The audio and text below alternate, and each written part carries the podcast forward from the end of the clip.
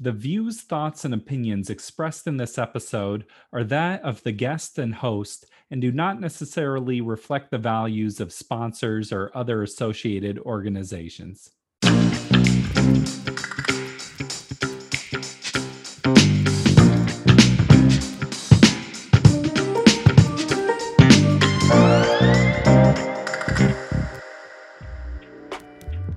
Welcome to the Parental Compass presented by Family Education and Support Services. I am your host, Bobby Williams. If you like what you hear, tell a friend about it. Subscribe to us on whatever platform you're listening to us on. We're on all the big ones. We're out here. Sleep. We all know it's important, but we don't always know a lot about it. What's really happening while you sleep? How can you help a child to fall asleep easier? Are our brains actually going to different dimensions while we dream? We didn't quite cover all that, but we did talk about dreams. Our guest today is Emily McMason. Emily is a parenting and sleep coach. She has a master's degree from a little school called Harvard, among several other degrees. She really knows what she's talking about. Let's check out this conversation. Question. So, quality of sleep is when we're trying to get, so we, there are four stages in every sleep cycle that we have. And each sleep cycle is about 90 to 120 minutes, depends on the person. Mm-hmm. And you want to string together a number of those sleep cycles throughout the whole night if our sleep gets interrupted partway through the night, it usually will interrupt us, you know, between stages one and two, or between stages two and three, or three and four. That affects our quality of sleep because we're getting woken up. And when we try to fall back to sleep, we have to start the process over again. Oh, I was between three and four. I was almost there. Could you briefly explain what are these different stages of sleep? Like, yeah. what do they do? So there are four stages and each stage has its own unique job. And so stage one is sort of that twitchy phase when you're you know first falling asleep. Normally it takes anywhere from one to 10 minutes um, on average although we know that when we're stressed it takes us a lot longer to fall asleep. Stage two is when we descend into deep sleep. So our breathing regulates our temperature drops our heart rate goes down. We're really getting into that good sleep segment um, then there's stage three, and stage three is growth and repair. Um, and so this is when your immune system is doing its work. Um, for kids, this is when their growing is happening. Um, this is stage three is when our body is completely relaxed. Our muscles are just totally relaxed. Our tongue actually swells to about twice its normal size because it's actually relaxed in our sleep. Wow. Um, if you grind your teeth at night, you do that during stage three of sleep because your jaw is trying to activate to get your tongue to take up less space so you can breathe better. Mm-hmm. Um, and probably the most famous stage of sleep is stage four, which is our REM sleep, it's when we're dreaming. Hmm. Why does your body do that little like twitchy thing? What's that all about? So, part of it is as it's descending into sleep, the muscles need to be doing different things. Um, we're, we're towards stage three where we're going to totally relax. And so sometimes it's just that that energy um, is getting released along the way as we're changing our state of consciousness from awake to asleep. Sometimes I'll just like wake up and I'm just like instantly anxious. Like I'll wake up at like four in the morning mm-hmm. and mm is there some connection between being anxious and four in the morning? It's a yes. So great question. You ask really good questions, by the Thank way. um, yes, serotonin, which is sort of considered our happiness hormone, um, has its dip in those early morning hours. How much we have it in our body in a 24 hour time period, that's when it hits its lowest. So we're sort of the least content at that time in the morning.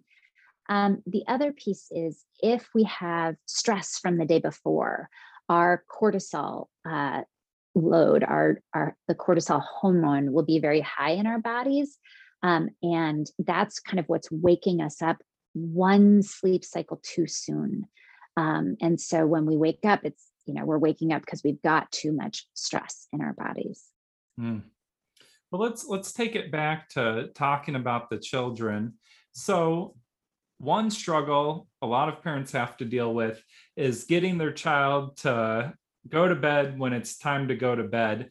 And sometimes they'll be well, I guess first question is are there any best practices for how to get them to go to bed?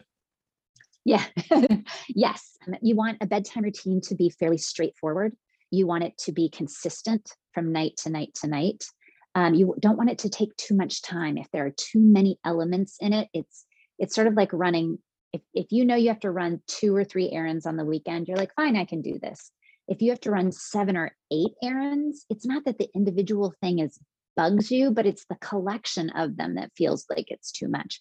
Same so thing with kids in the evening. Do this, do that. Yeah, exactly. And bath is a great example. We as adults think of baths as these like relaxing times. We might light candles, we might have bubbles. You know, we think of it as this a treat.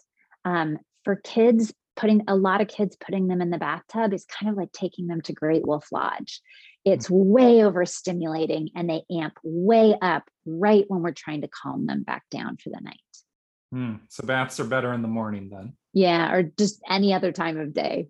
Hmm. Absolutely. Sometimes they're really great in that witching hour, kind of, you know, before dinner time or right after dinner when, you know, you've got another hour or two before bedtime. Hmm.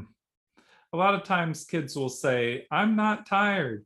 And how can you tell, okay, they're just saying that because they don't want to go to sleep versus maybe they have a real sleeping problem and they legit aren't tired? It's a it's it's an interesting question. They um there are a couple of pieces to it. One is looking at are they getting enough sleep in a 24 hour period? Um, you know, there's there was a great sleep study that looked at like over 300 sleep studies and brought all that sleep data together. And so we know pretty well, you know, how much how many hours in a 24 hour period each age group should be getting.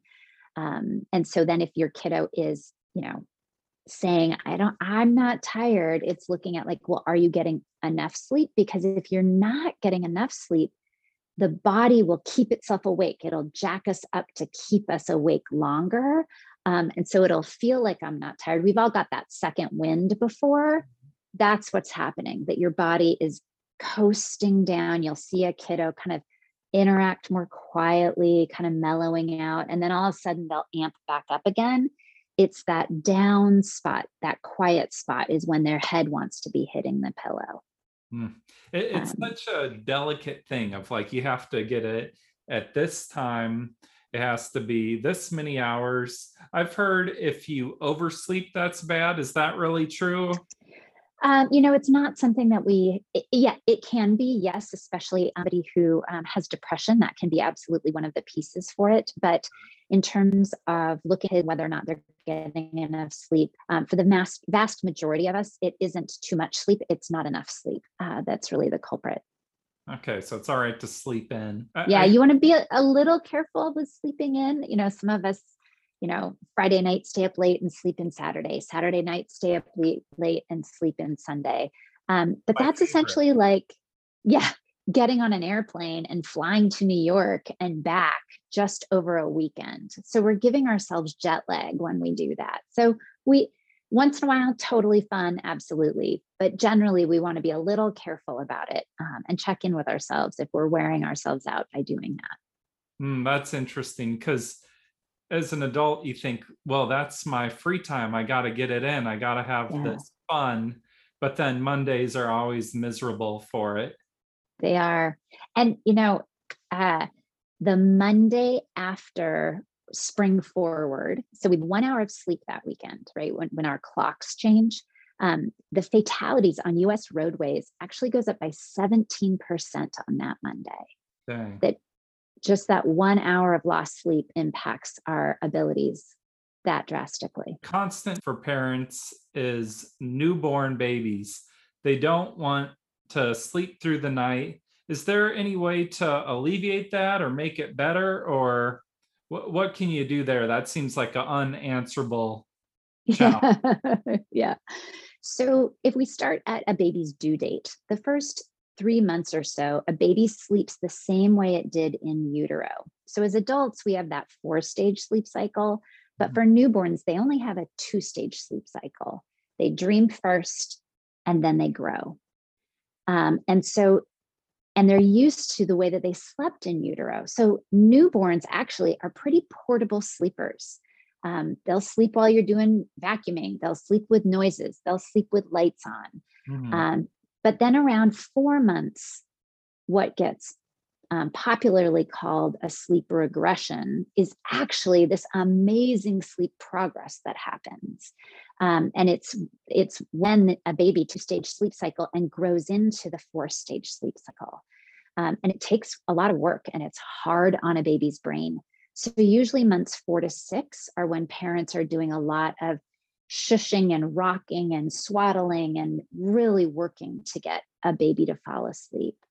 Um, and so, as that baby is learning that, then during the nights, they'll sleep through one sleep cycle, but they can't quite get themselves down for another sleep cycle.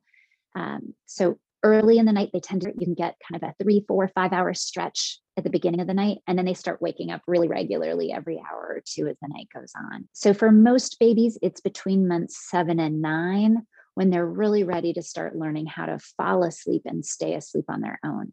Some kids, some parents get lucky, it happens a little earlier, but on average, that's about when it happens. It's interesting how that's a development skill of Mhm. knowing how to fall asleep. What about teenagers? That seems like another odd time for sleeper. I remember being a teenager and just being so tired the whole class day. Yeah. And so I'd like immediately take a nap and sleep for like two and a half hours and then just be up till one in the morning and be tired the next day. Is that, I assume that wasn't just me, right? Not at all. It is, it's a phenomenon that schools are now looking having later start times for our teens. Um, as kids enter into puberty, they get washes of hormones six to seven times a day, and those hormones um, impede the work of the pineal gland. The pineal gland's kind of in the center of the brain. It's about a third of an inch long, and its job is to make melatonin. That's what makes us sleepy.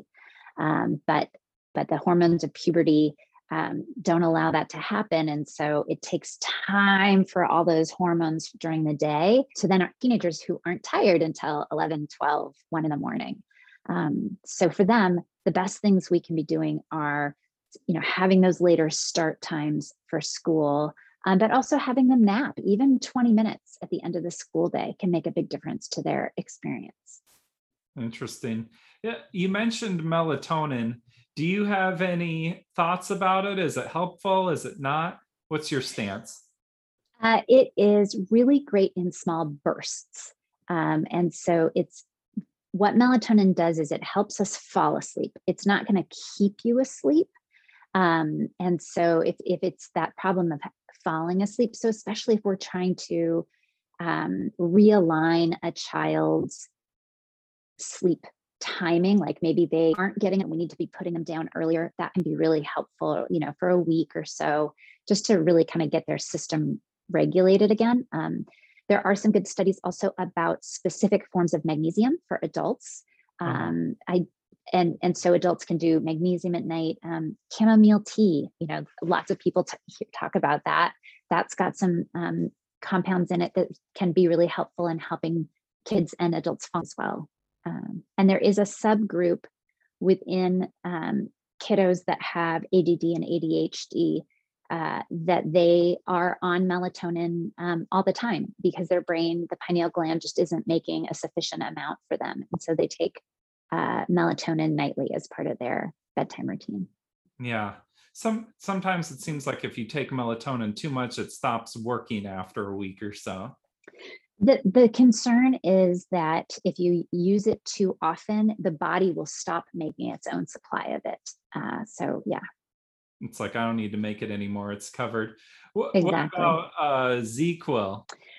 Oh, um, you know, everybody kind of has their favorite thing that helps them fall asleep. Um, I think that, you know, we know that either the over the counter or prescription sleep aids come with their own drawbacks um, or their own side effects. And so it, that's kind of a person to person choice around it. Um, generally speaking, you know, the more we can stay um, on, you know, things like the magnesium or the chamomile tea or some melatonin is is probably better. But it's it's nice to have those sleep aids when we need them for sure. And then another piece is looking at you know, if you need to take something like that every night, let's look at what's going on in the daytime. Let's look at what your stressors are.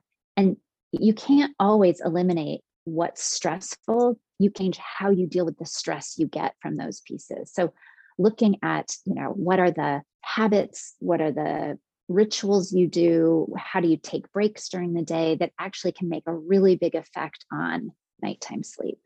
Um, and even things like uh, you know oftentimes when we first get up in the morning um, if you're if you go outside first thing in the morning within about 30 minutes of when you wake up and depending on how bright the sky is being outside anywhere from two to 10 minutes that will actually kickstart your circadian rhythm. That's what starts your internal clock for the day.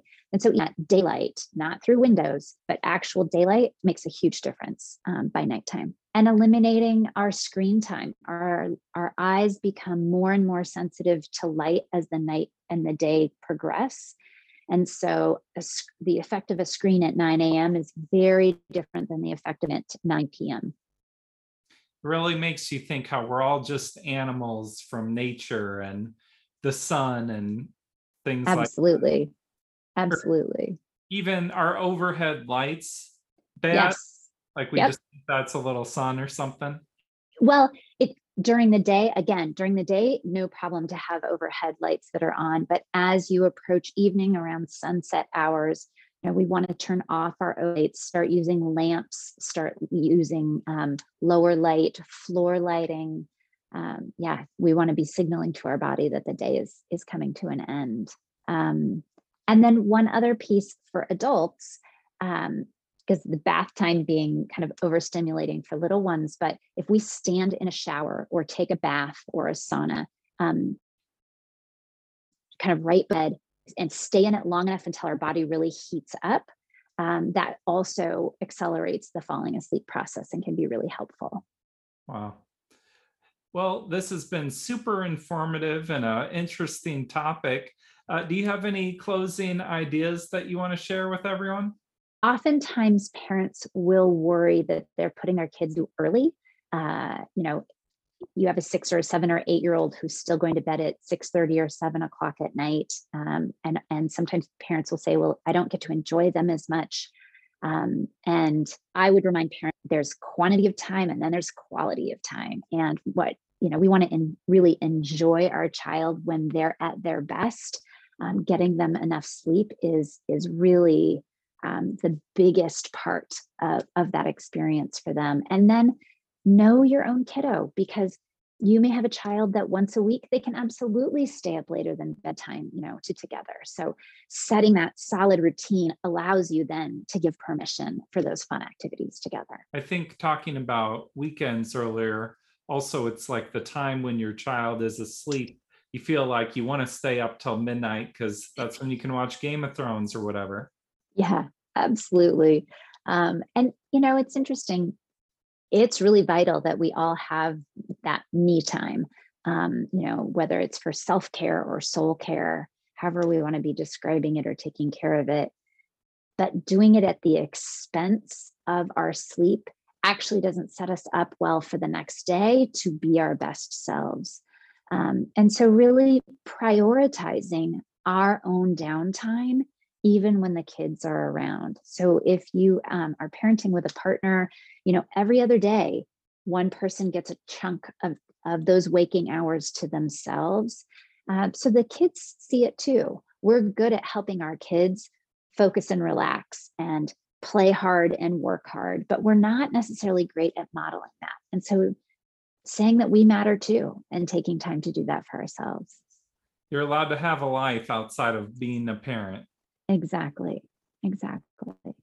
Right on. Well, thank you so much for being here.